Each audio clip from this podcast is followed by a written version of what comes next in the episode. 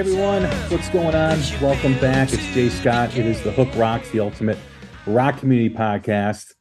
Spring is in the air. It got up to seventy degrees here in Chicago. A little bit windy, but compared to it being thirty-two like three days ago, the uh, the spring uh, Chicagoland uh, change. The old saying is, if you wait twenty minutes in Chicago, the weather will change, and that is definitely true. So um, hope everybody's getting ready for their Easter holiday or their Passover or whatever holiday you celebrate during this month. Uh, hope you enjoy visiting with the family. For a lot of people, it's the first time seeing everybody since Christmas, and we all know by like Christmas, New Year, you're already kind of sick and tired of the family. You're kind of ready to kind of not see them for a few months. But as we get back in the saddle with things, uh, hope you enjoy Um, your Easter, and or maybe when this airs, you have already had Easter. So hope you enjoyed it. Uh, we are part of the Pantheon Podcast Network, a great network of music-related podcasts. Uh, check them out at pantheon podcast dot com and all social media apps at Pantheon Pods. And check out The Hook Rocks on Instagram, Twitter, and Facebook at The Hook Rocks.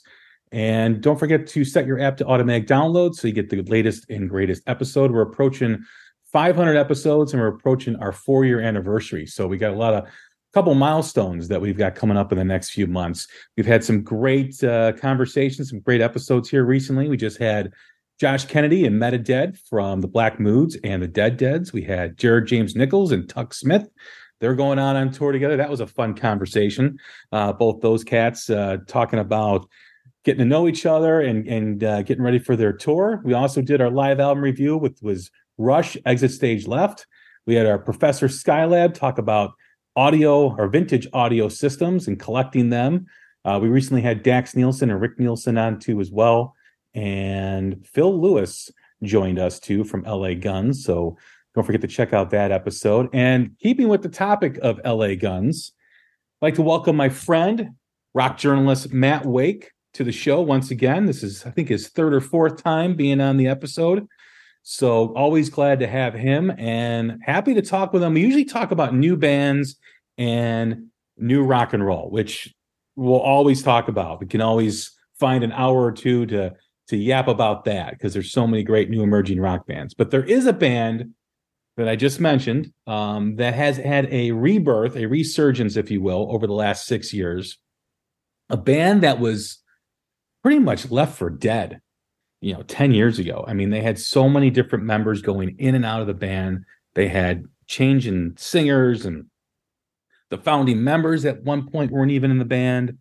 Um, and they had a nice run back in the day, back in their heyday in the late eighties, early nineties. They were part of that glam scene that came up through L A.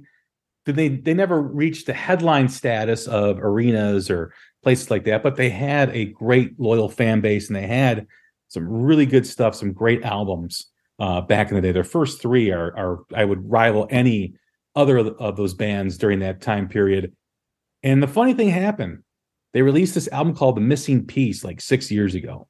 And that was kind of the, the change, the, the rebirth. And here we are four albums later with their album getting ready to be released this Friday called Black Diamonds. And it's their fourth album from The Missing Piece, The Devil You Know, and Checkered Past. And now we've got Black Diamonds. And I have to tell you, these four albums are just off the charts awesome. And if you would have told me thirty-some years ago when I was listening to this band, and you would have said, Jay, you're going to be listening to this band, you're going to be seeing these guys live in two thousand, in the twenty twenties, I would have said, you're crazy. I always say that out of all those bands from that era, there's only one band that is making relevant music, good music, through a whole album, not just a single. There's a lot of bands that release singles that are good, but four albums into this resurgence, they keep doing it. The only other band from that period that I can even compare them to, even though they're completely different, they're not, they weren't part of the glam scene, is Iron Maiden with their quality of music over the last ten years or so. And that band is L A Guns. L A Guns is doing it. They are the real deal.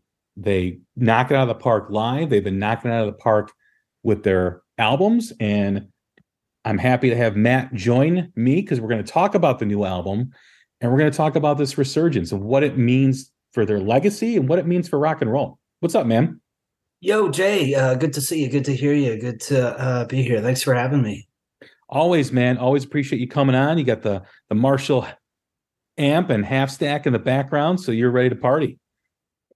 Oh, yeah, man. I'm talking about Tracy Guns music, so I got to have some cool guitar gear in the background. So, you know, when we talk about this band and their resurgence, like I said, you know, as as I introduced this this episode, this band was done in so many ways ten years ago. I mean, it was it was almost like a running joke with some websites about how many band members they had going in and out of the, the band. They had so many different lead singers.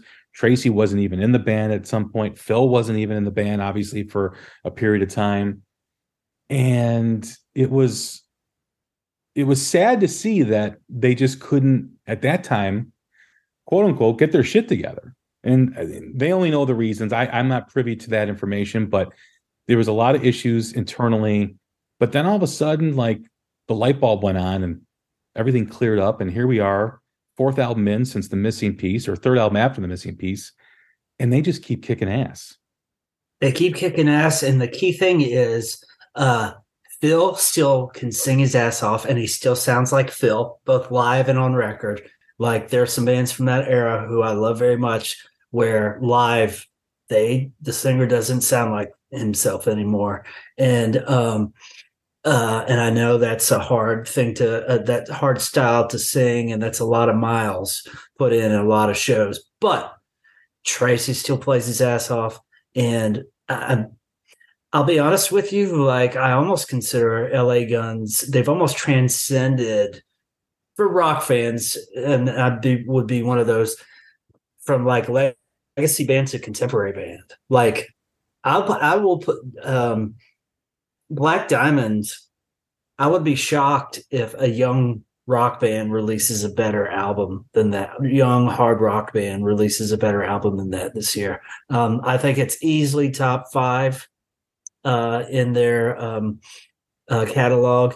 And it just playing to their – it's like they almost seem like they're kids again. Like, you can hear Tracy's drawing from like late sixties on this new record, late sixties English blues uh, rock. You can hear Phil pulling from, you know, like the classic British singers. You can hear a little bit of that early eighties Sunset Strip metal and um, uh, a little bit of seventies glam. And the songwriting's good. And I, I don't know, man, if you had on your bingo card, like, uh, show me another band from that era that is making these good of albums. I don't care if they're still headlining arenas or stadiums or whatever. I I, I haven't heard an album better than Black Diamonds. I one hundred percent agree. Like I said, the only band that I can compare them to, and they're not even in the same style, is Maiden. You know, Maiden keeps producing great album after great album, you know, forty years into their career. But Maiden never really had the adversity that L A Guns had, you know, to for a lot of bands would never have kept trying and kept going. You know, they would have been, they, they wouldn't even, they would have said, forget it. Or if they finally decided to do it, they would kind of live off the legacy that they had in the late eighties, early nineties, and just tore on that. But they're putting out, like you said, great music. Black Diamonds was awesome. Checkered Past was absolutely phenomenal. And as I mentioned to Phil in that interview, there's the evolution of the band from Missing Piece and Devil You Know into Checkered Past and now Black Diamonds, because it's almost like they their their sound is evolving. Like this Tracy's playing, for instance. Um, you know, we had the first single that they that they had um, called You Betray, which is kind of a, a mix between Immigrant Song and Over the Mountain, you know, that kind of, yeah. you know, for, for, uh, you know, for Tracy. And I think Tracy, I think has accepted, I mean, accepted isn't the right word, but found his groove, right? I think he's, he's, when he plays, you can hear the comfort that he has. Like, he's in his zone right now. Um, and I think for a while he was trying to find that, And I think he he's tapped into something that maybe he couldn't before. He was always a great guitar player, but it just seems like he he was not satisfied with that, and he kept trying to get better, which is, you know, a, a huge thing for any any musician. He sounds like a, you know, fifty-something-year-old kid is what he sounds like to me playing the guitar. Like, um, I mean, he sounds like a, you know, a teenager who's funneling through, uh, you know, Randy Rhoads and Jimmy Page and Johnny Thunders and finding his own, like, uh, fingerprint in that. And um, I'm, it's really impressive. And I'm, you know, those dudes, as you've interviewed them before, uh, I mean, Phil, what a cool English gentleman, like, you know, charming rogue type guy. Yeah. I mean, I mean, as far as nailing those vocals, man, like, he has got some great howls. He's some, you know, I, I think he's maintained his voice, but he also really sticks to what is he's really good at. Like, you know, he has that kind of like lizard kind of like howl. And then he has those screams he puts in every once in a while. Um, uh, and they found these great, like Ace, like Johnny, like uh, producer Adam Hamilton, and I believe the current drummer is, is it Sean? Um, I, yeah, the name. I, I know there's a studio drummer, and now there's going to be a touring drummer. Yeah, and then Adam Ham- Hamilton, the drummer on the records, produces too. Yeah. It, it sounds classic, but it doesn't sound like too retro. But it doesn't sound like we're trying to get on the modern rock station. Like, that's a pet peeve of mine when a classic band is like, okay, we're going to do the production so we get on the active rock station in your market. Like, uh, they just sound like they're playing and writing the music that they would want to hear and listen to. Yeah, you brought up a couple, a couple of great points there. But let's let me kind of respond to what you said. Phil Lewis, absolutely. I had a chance to see them at the, the Whisky Go Go on New Year's Eve. Oh, I'm jealous. And holy shit. I mean, uh, fantastic, right? I again, there's there's a handful of singers who live the life of that scene who can still perform, and Phil is definitely one of them. There's a lot of others that live that scene that can't even touch what they did in the past. And I love them, but yeah. it's Yeah, I love them, but when I was watching the show on New Year's Eve, I was with a couple buddies of mine, and I turned to one of them and I go, dude, he sounds incredible. I'm like, because the story is, is that I was going to go out two thousand twenty-one going into two thousand twenty-two, but I got COVID and I had tickets to see L A Guns at the Whisky Go Go. And I had to cancel the trip just because I got sick. I couldn't fly. And I gave my tickets to my friends, and I flew out there again this past December. And they're like, what do you want to do on New Year's Eve? I go, what are you talking about? We're going to see L A Guns, because I didn't see them last year. And okay. we went, and it was it just blew the doors off the place, just blew my mind. And and Phil just just kills it. And then you got Tracy with this energy up there, and his playing just breathes so so much life into the songs. And then, like you said, Ace and Johnny especially, because they've been on they've been in the band through this whole resurgence. And I think as much as Phil and Tracy are still running the show and still creating and still the names of L A Guns, a lot has to be said for Johnny and Ace, because I think they give Phil and Tracy, uh, because I, I, I've gotten to know Ace because he's been on the show a few times. He's but awesome. With him, and, with him and Johnny, they kind of give them a sense of calm, right? And I think band members in the past were were maybe self-sabotaging or sabotaging the band, or really didn't give a crap of what happened. I think Ace and Johnny really have a vested interest in seeing this band succeed. And I think that's a huge thing. It's a huge difference.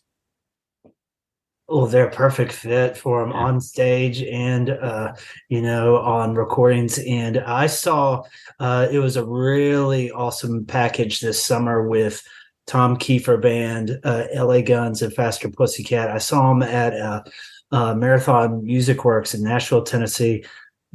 Good, big crowd. The tickets were affordable, and like all three bands were good, but L A Guns was really good. Like, like, and Tracy's so like chill, like, um, uh, like you're talking about, like, uh, he seems really just kind of at peace or whatever. And I, I can't speak to any of that, but I can tell you, like, you know, like before they're going on, he was like leaning up against the side, you know, of like uh, off to the side of the stage and like warming up playing. I think um, Diary of a Madman was on the P A and he was playing along with it. I mean, what other guitar hero would do that? Like, yeah, yeah. Uh, uh, just uh, secure. It's something I think that's uh, I think of, but um, I say this, and I've told him this. Uh, like I've seen pretty much every, besides Hendrix, every badass guitar player ever, and he's in the top five live.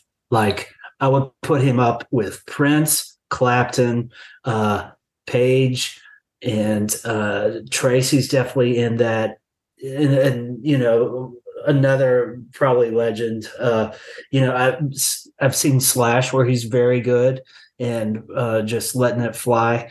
Um, uh, Nick Mars is up there for me too. Super underrated, you know, uh, you know, uh, but uh, incredible player. And I don't know. He, I, I tell, I, I think he's uh, Benjamin Buttoned. I think the band has Benjamin Buttoned because it's like, you know, they're not trying to like, okay, we're going to try to sound like whatever would get us on current rock radio. They're playing this, they're like kids in a garage. But the only difference is they've got thirty or however many years of experience and chops out the, you know, all over the place. And uh, they still can all play and sing. And, um, okay. I want to talk about this album, um, Black Diamonds. Um, for me, a couple of the key tracks, and I love, uh, uh, you know, we we talked to, you talked about You Betray earlier, which has that uh, immigrant song. Monster Riff. Oh, and what was the Over name? The Mountain? Oh yeah, yeah, the Aussie reference. Love that. Okay. So, you know, they just put out that video and single for uh, the song Diamonds. Yeah. And it's like the it's like something off Dial M T V. Like if Dial M T V existed, that would be like probably number one on Dial M T V this week. Uh, like great power ballad, cool video. Um, and, you know, Tracy's got a few of those On Top of the Mountain solos, yeah. uh, but he also does some really creative things. Like you mentioned, um, uh, You Betray. It's almost like backwards math. This it's like a calculator sh- shredding or something in the coolest way and creative. Um, I love uh, on Got It Wrong. He, it's almost surf rock. His like reverb solo. Um, uh, On the song Babylon, he does kind of, it's not even a solo. It's like an interlude of like mm-hmm. these octave sweeps. Yeah. Um, and, and what it, it's rare that someone who can play like that will do such a basic thing. It, it, I mean, that's virtuosic to me. Um, but to me, I think the three essential tracks that I would tell people from what they haven't heard yet. Uh, there's a song called um, Like a Drug. Uh, that sounds like Ziggy Stardust and the Spider from Spiders from Mars, like on the Sunset Strip in nineteen eighty-one. Uh, so there's a song called Gonna Lose. I don't think they've released that yet. Have they, Jay? I don't, I don't think, think they have. I don't think they have. That's I, both the songs that you're mentioning so far, I am in one hundred percent agreement. Okay, so Gonna you Gonna Lose starts out with this kind of ethereal Led Zeppelin th- houses in the holy Led yeah. Zeppelin breathing, and then it goes into this just gnarly snaggletooth metallic verse. Like, mm-hmm. uh, I, I just love the dichotomy there. Um, and I think the third one from the songs we haven't heard yet I would probably say, um, I'm going to say Shame, because okay. it's bluesy and Yardbirdsy, and there's a great Phil scream in it. Um, but uh, let's put it this way. Uh, it's rare that I pre-order vinyl on a classic band's new album, and I pre-ordered the vinyl on Black Diamonds. Yeah, I pre-ordered the vinyl and the C D. Um, I, wow, you, checkmate. Well, because as the story goes, I've told this before, I had to get a new car like two years ago. It was it two years ago? Um, and I was went to the dealership. And I go, yeah, let's let's see what you got, new cars. And I kept looking in the new cars, and there was no C D players. And I'm like, why don't you guys got C D players? Oh, they discontinued. I'm like, okay, what's the car? What's the last year that you have on the lot with a C D player? And he brought me over to him. I'm like, I'll take it. He goes, you're going to buy a car because of the C D player? I'm like, absolutely. I'm like, there's still low mileage on it. I'm like, I'm game. You know? You're going to love this, Jay. A friend of mine had bought a car without a C D player, and he went and bought a Discman. Did he put the little stand that connects to the bottom of the seat, seat on the, the so, he, so it doesn't skip? I don't know, man. Discman was was you, that was the shit back in the day. But yeah, uh, yeah, um, yeah. So, what are th- three essential key tracks on this record for you? Yeah, outside of the ones that we have already heard, I really like Like a Drug. Um, I like Crying as well. Oh, great one. Yeah, and I like. If I, I have a tie, I would either say Babylon or Got It Wrong. I like yeah. just just the diversity in all the tracks. That's one of the things that really stuck out with this album. And even with Checkered Past, which was a little which is different than the Missing Piece in in Devil You Know. Missing the Missing Piece and Devil You Know are straight ahead L A Guns albums. You know, like they're there's you know no frills, got that punk edge to it. That sleaze rock to it. It's L A Guns. Th- these last two albums, when you listen to the songs, there's such a diverse collection of songs. There's different influences in a lot of the different songs. I mean, you hear the punk side, you hear the sleaze side, you hear the bluesy side, you hear the Thin Lizzy side. You hear a whole bunch of stuff that is just totally killer. And I really appreciate that because it's really easy for a band like L A Guns to just do their sound like they did with The Missing Piece and Devil You Know. And both those albums are great. And I mentioned with Phil on this too, the evolution between those first two albums and now these last two albums. It's like they've evolved up until, you know, or, or to Missing Piece. And then they kept evolving, even though you know, they've been around for, God, was it almost forty years now, right?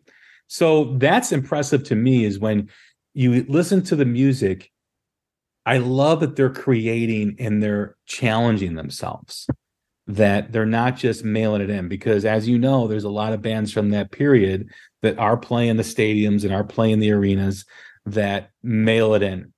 And that's, I think, the biggest difference between L A Guns is they still seem hungry. They still seem like they want to, they want to play. They're having fun, but they still want to stretch themselves and and and do something that is meaningful and different.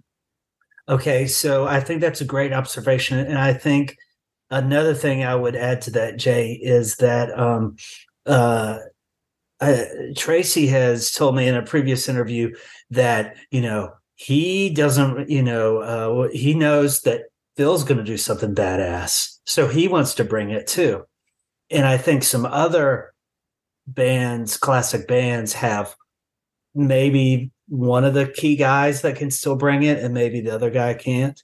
Yeah. And I think there uh, that's part of the uh, alchemy of what makes a great band is wanting to, yeah, I want to like, you know, make it better than just me or him. And he's inspired me to, you know, uh, try to uh, throw it all in there. And I think that's something that separates them, really, because I think in a lot of classic bands, when they get back together from now to a couple of decades ago, like often one of the two kind of central guys still has it.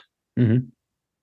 Uh, I'm not going to name names here, but either the guitar player still can bring it, you know, or the singer can still bring it, you know, or, and, or a lot of times the other ones, you know, hey man, life, life happens. And that those right. guys put a lot into rock and roll, but they have this weird thing where both of the two main guys are still really good. And it seems like they've like figured out how, like, also think of how many classic bands do one reunion album of the main guys.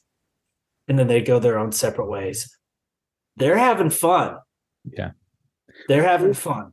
Or they do the initial reunion album and they, they become known again. And then they start mailing it in, right? That first, usually what happens is that first album that when, when a band gets back together is so kick-ass, and then the other ones never, never live up to it, or they start doing some other stuff different because, like you said, life happens, age starts to play a factor, but it's almost like the fountain of youth with L A Guns. And, and I've said this before, these albums, if you would have taken the first three albums of their career and then got rid of all the other stuff that happened after that, and then put Missing Piece right after that, that those seven albums would rival anybody. Um, yeah. I mean, absolutely, you know, and and and I think when I saw them for the first time on the Devil You Know tour, not the first time I saw them, but the first time since the the they came back, they were playing like fifteen minutes from my house, and tickets were like eighteen bucks. And it was a Tuesday night or something like that. I'm like, yeah, I'm going to go see L A Guns. I couldn't get any of my friends to go. Like, I'm going to go see L A Guns. I'm like, all right. I went by myself, and I was I was blown away. And I'm like, wow, this band is really doing something. I'm like, I never would have thought that I would be walking out blown away from an L A Guns concert in two thousand twenty. No, it was two thousand. Hello, Pantheon Podcast listeners. Christian Swain here to tell you more about my experience with Raycon earbuds. Our family now has three pairs of Raycon earbuds around the house, and my wife just grabbed a pair of the Headphone Pros to replace some headphones from a company that was double the price. And yes, she loves them. Now, if you haven't pulled the trigger on a pair of Raycons, or even if you have, but you're in the market for another pair because they're just that good, well, now is the time to check them out, because they just launched their upgraded model of the best-selling everyday earbuds. With Raycon's upgraded everyday earbuds, now you also get active noise cancellation, ergonomic design, and multi-point connectivity that lets you pair with two devices at once, new quick charge function, three customizable sound styles plus awareness mode, available in a variety of vibrant new colors to complement any and all skin tones. I even have a pair of earbuds in a cool green color. I have tried just about every earbud known to humankind, and these Raycons are fantastic. Seriously, if you've been wanting to check out Raycons, there truly is no better time. You're going to ask yourself why you didn't check them out sooner, and Raycon offers a thirty-day happiness guarantee. So what are you waiting for? Go to buyraycon.com slash Pantheon today to get twenty percent off your Raycon order, plus free shipping. That's right, you'll get twenty percent off and free shipping at buyraycon.com slash Pantheon. buyraycon.com slash Pantheon.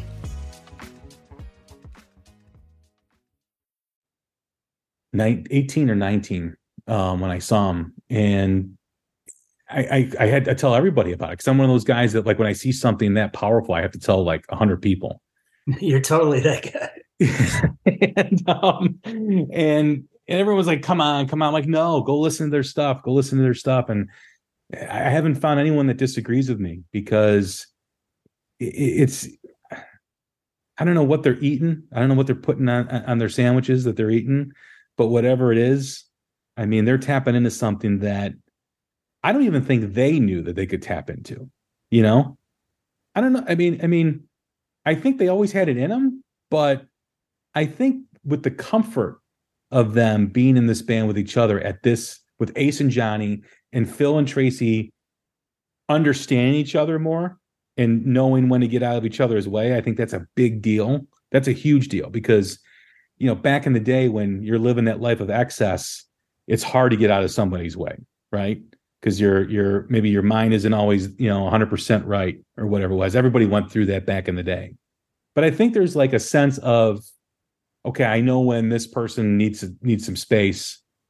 Okay, I'm going to go do my own thing, and then when they're ready, you know, give me a call. And I think that means a lot to this band. A, a huge, and based on how many people they had coming in and out of the band for years, that's a huge thing for them. I think that I, I, so I'm not in the band, but I can tell you, I'm fifty-one, and I, I'm just slightly an idiot now. Ten years ago, I was somewhat an idiot. You know, twenty years ago, definitely an idiot. You know, however many years after that, way idiot, or just. You figure out, I, I think they have just seen the big picture. It works. Maybe I, I can't speak to the inner band dynamics, but I will tell you they are playing the music that they want to play. And they're not trying to like uh, appeal. I've, I've hit this a couple of times, but I, they're playing the music they want to hear. And that's teenagers in the garage shit, man.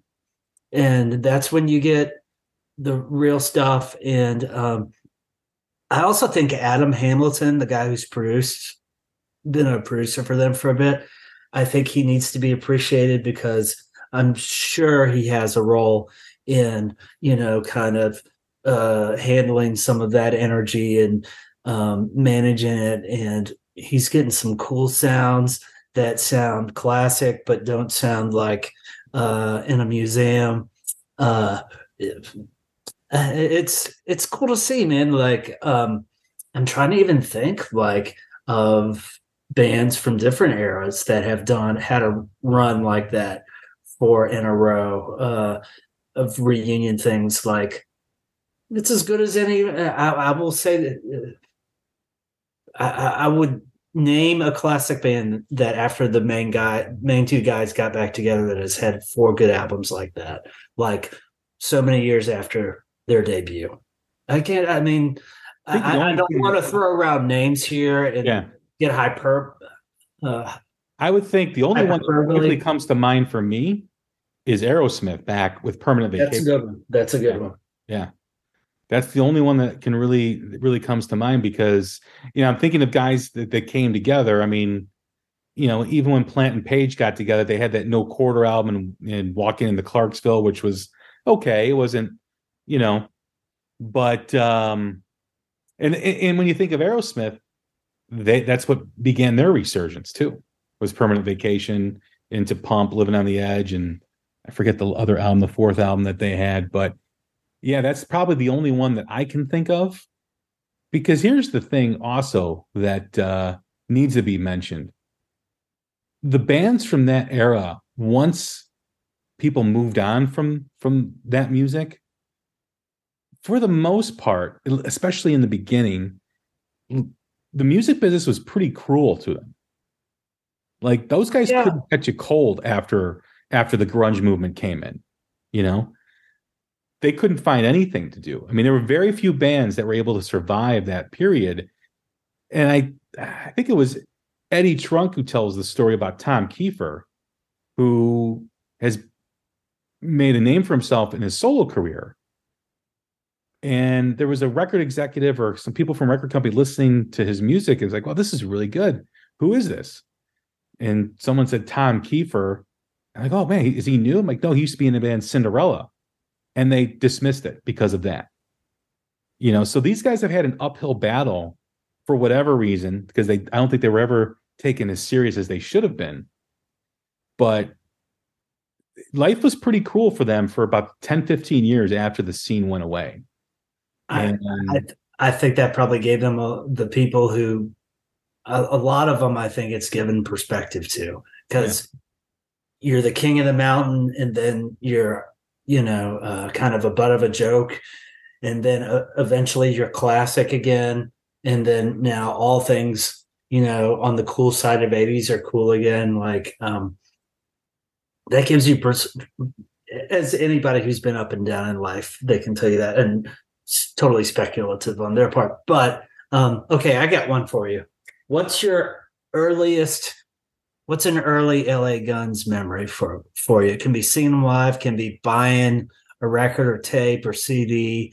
It can be seeing a video. What when you think early L A Guns memory? What leaps to mind? Uh, well, the first one immediately comes to mind, And that is, I used to ha- have a paper route when I was a young kid. And a lot of my money went to music. And I remember there is a station in Chicago called W V V X, one oh three point one R P M. It was a Spanish station during the day. And at seven o'clock till midnight, it would turn into a hard rock, heavy metal station. Awesome. And I would listen to this all the time. Like, I would just sit in my room all night trying to do my homework. And then when it was time for me to go to bed, I would take my stereo box or my boom box and put it on the other side of the bed and up against the wall and run my headphones. So when my mom opened the door, she would see, think that I was sleeping, but I had the headphones in, listening to the station till midnight, one a.m. in the morning. Awesome. And they would play the, a lot of the stuff from the debut album of L A Guns. And I fell in love with it. A song like Sex Action and all that stuff. And I remember getting money one day. It was in the summer. And my buddy Justin and I rode our bikes to this record store called Big Apple Records. It was in Mount Prospect, Illinois, which is about twenty-five minutes outside of Chicago.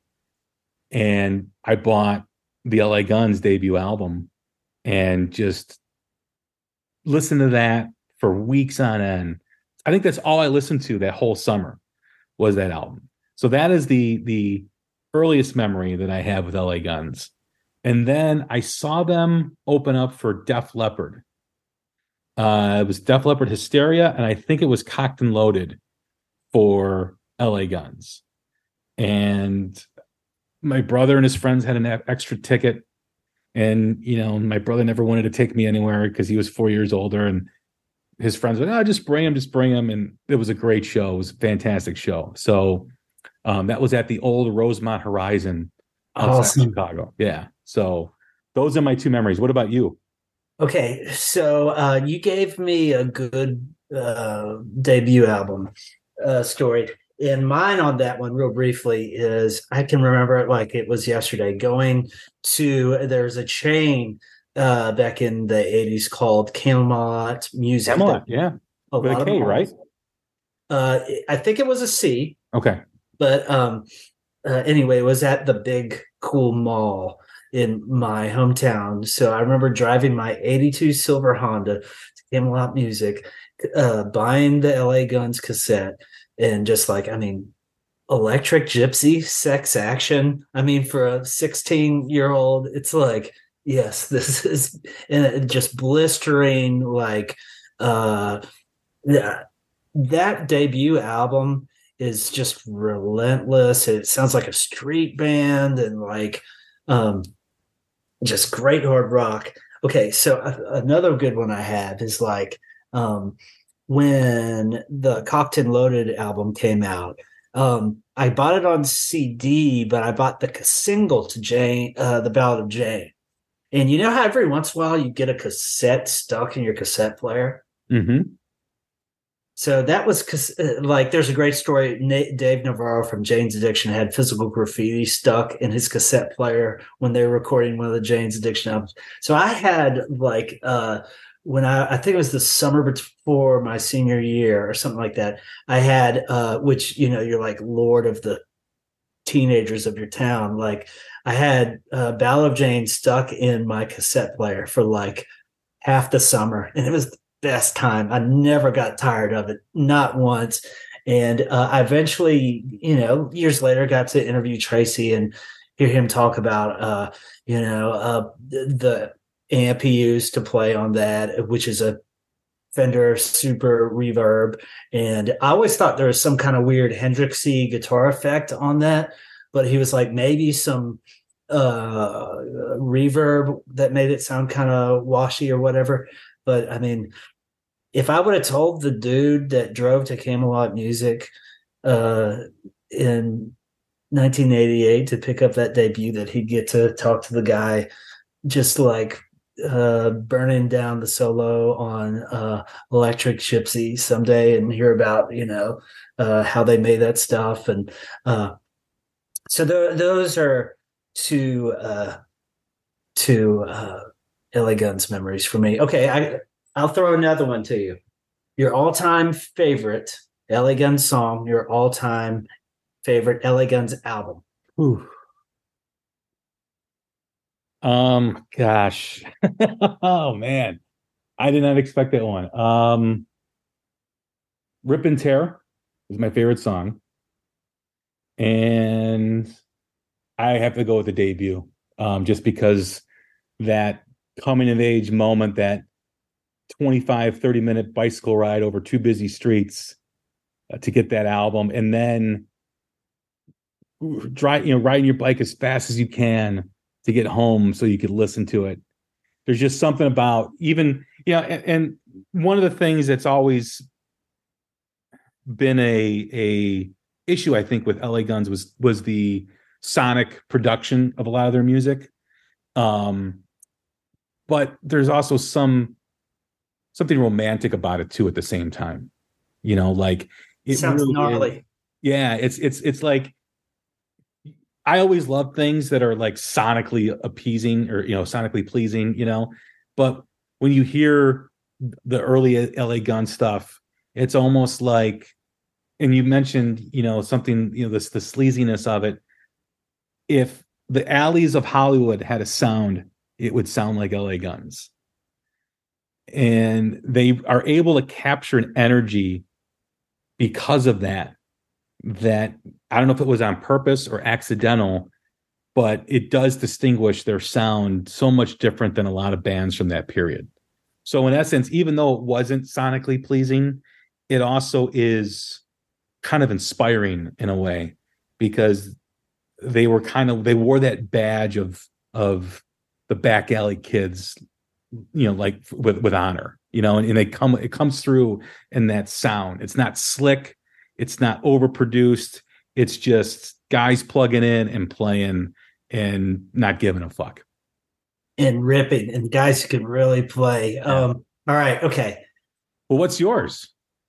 It, get out of my head, man. Same ones. Rip and Tear. There's, I know like dudes who were like in alternative rock bands in like the nineties who were like, man, I love Rip and Tear. Like, uh, you know what I mean? Like, who they would. Rip is just in, so killer.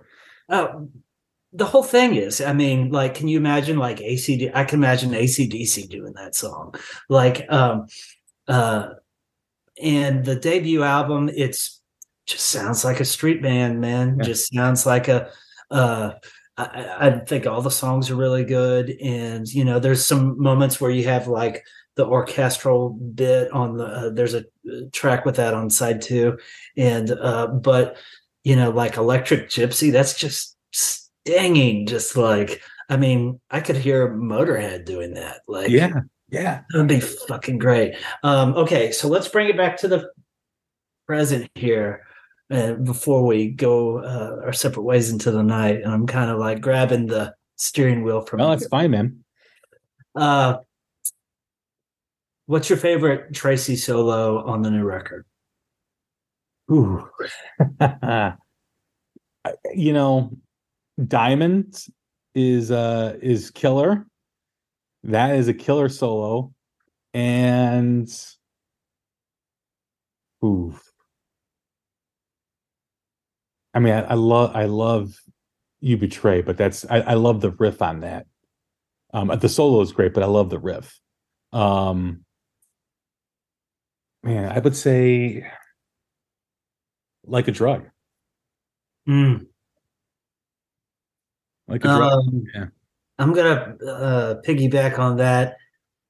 You Betray, it sounds like Randy Rhoads fed through like some kind of like a uh, Star Trek machine or something like, um, and I also love uh, Shattered Glass.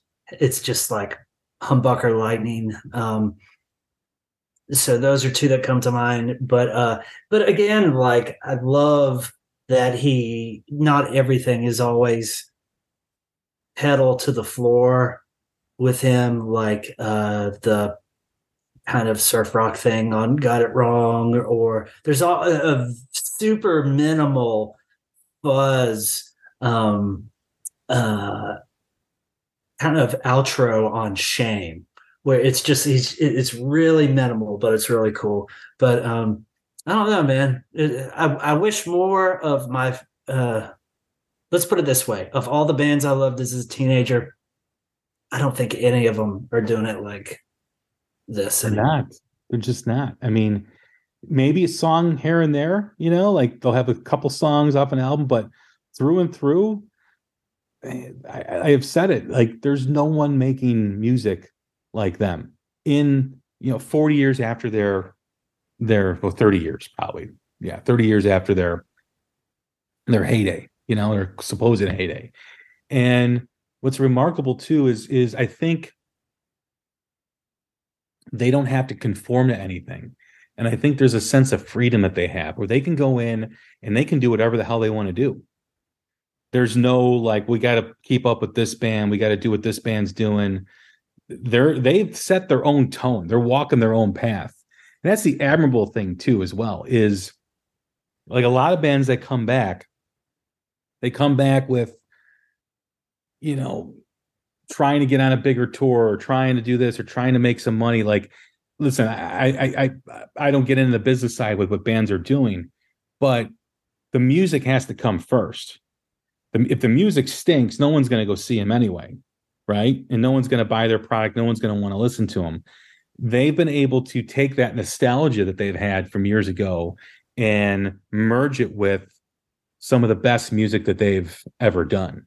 And that's, I think, the special thing. And that's why I keep pounding, you know, my, my fist on the desk and say, listen to this band, listen to this band. They're so great. They're so powerful. They're so awesome. And everybody looks at me like L A Guns, because I I talk mostly about new bands. You know, I talk a lot about the new emerging bands that are coming up.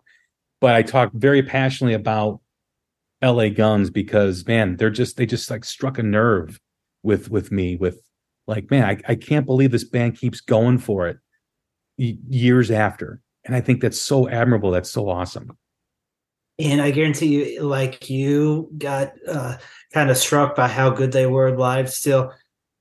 I guarantee you anybody who, who's seen them during that period has become a bigger fan. And the thing that I'll leave it with, Jay, is a lot of uh, classic bands reunions sound like a compromise. They sound like a team again. That's, you know, and the team members, right? That's the thing too, you know, like, Tracy and Phil, obviously, you know, are are the are the the heritage of of the band, but Ace and Johnny, you know, and I they've had some different drummers, but Ace and Johnny, I think, mean so much to their comfort, because I don't think you can make at, at this stage of their careers, I don't think you can make the music you're making if there's too much tension or if they don't want to be there. And I think those guys kind of help, like I said before, create like a kind of a a, a relaxed atmosphere, kind of like a, a friend atmosphere, because they all seem to be be friends with each other, you know. I mean, in, and and again, and and friends that have known each other who know how to get out of their other their friends' way when they're when their friends kind of in a shitty mood. It's like, all right, man, give me a call tomorrow, or give me a call after the weekend. You know, it's like that kind of stuff, right? And again, I'm just I'm just putting out scenarios, but I think there's something to that that. You know, you don't make this music by accident. There are reasons why you have a resurgence, why you have a rebirth. And my last question to you is, if you could go, if you could go back and, and decide who's on that stadium tour with Motley Crue and Def Leppard, are you putting L A Guns on, or are you putting Poison? Um. Man, okay, so at the show I saw in Nashville, that was the one where Brett had a medical situation, okay. Wasn't in play. So I can't speak to how they sound now. But I will one thousand percent say I would love to see, uh, and I think they're not sitting next to the phone waiting for no. this, but I would love to see them on a big tour, because um, I've heard, heard people who have heard them. I think they played in an arena uh, with Kiefer and Poison and some other people in Tulsa, I think, and maybe some other places. They sounded fucking great. Like, I mean, they play the venues they're playing, like their arenas. I want, I would love to hear them in the right package playing arenas again. And, um, Uh, my little bit of L A Guns trivia is that uh, Rick Rubin was interested in producing Cocked and Loaded. Really? Yeah. And uh, so that didn't work out, but um, interesting to think where that might have gone. As we close. That's my understanding. I know he was introducing and producing band. I don't know if I can say he was interested, because I think they got uh, G- uh, Michael James Jackson, who did. Uh, no, no, no. That, uh, wrong. Um, I think that's Tom Werman still. Um, Hollywood Vampires was uh, Michael James Jackson, who did Creatures of the Night. Yeah, but, Creatures of the Night with Kiss, yeah. I know that Rick Rubin, I have been told that Rick Rubin was interested in producing L A Guns in that era. So I would have loved to have heard what they would have chopped up. As we close, obviously this new album's coming out, but do you think this band just keeps doing what they're doing here? I mean, do you think that they're, you know, do you think they're thinking about what the next step is with this with this new album on the verge of coming out? Or are they just kind of in the moment? Um, my outsider perspective is that uh, I think it's interesting that Tracy keeps as busy as he does. Like the stuff with Michael Sweet, he has a record in the can with Jack Russell from Great White that I've heard. It's pretty interesting. It's different. I believe other people wrote the songs, is what I'm told, and it has almost like a Queen feel at certain points, is what Jack told me. But um, uh, I think uh, they just keep making music and going from, you know, their hearts, man, and their gut. That's what it, and I think they're successful enough, and uh, but not, they don't have so much pressure to uh do certain things or fit in certain lanes, or uh I think they're in a pretty cool place for a creative uh person, in that uh, things are going good but not so crazy over the top good that, you know, you've got uh however many other people pointing uh pointing sticks at you to do this or that. So yeah, um yeah. I, I think they'll keep on keeping on, and uh I'm I'm ready to hear it. Well, Matt, it's been a, a great conversation, a great talk. Love always uh, having you on the show, and this is uh, a band that I'm pretty passionate about, and you are too.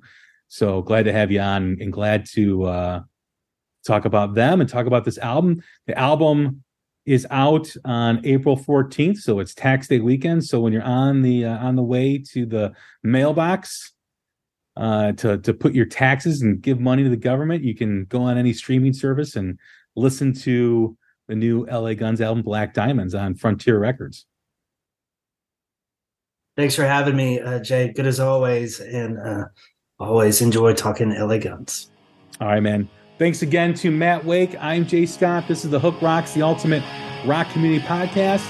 Take care of each other, stay safe, and we will talk soon. Thank you.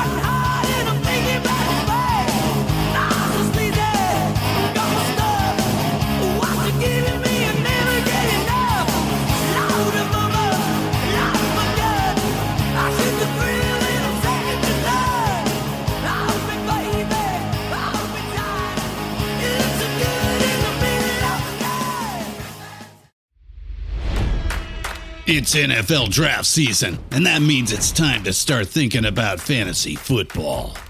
fantasy points dot com features industry-leading experts and prognosticators using proprietary hand-charted data to help you score more fantasy points. fantasy points dot com is the place to go for whatever kind of fantasy football you play. Whether you play fantasy football, daily fantasy sports, or do a little bit of everything, Fantasy Points has the meticulously researched content to guide you to victory. And why wait for the fall? Fantasy Points also covers the new spring football league, the U F L. Join the guru, John Hansen, Scott Barrett, Joe Dolan, and other massive names in the fantasy football universe with an exclusive offer. Use code Pantheon for fifteen percent off any Fantasy Points package, including the all-in package, with access to every article, tool, and data nugget that Fantasy Points has to offer. That's fantasy points dot com and code Pantheon for fifteen percent off at Fantasy Points. fantasy points dot com, code Pantheon. Score more fantasy points.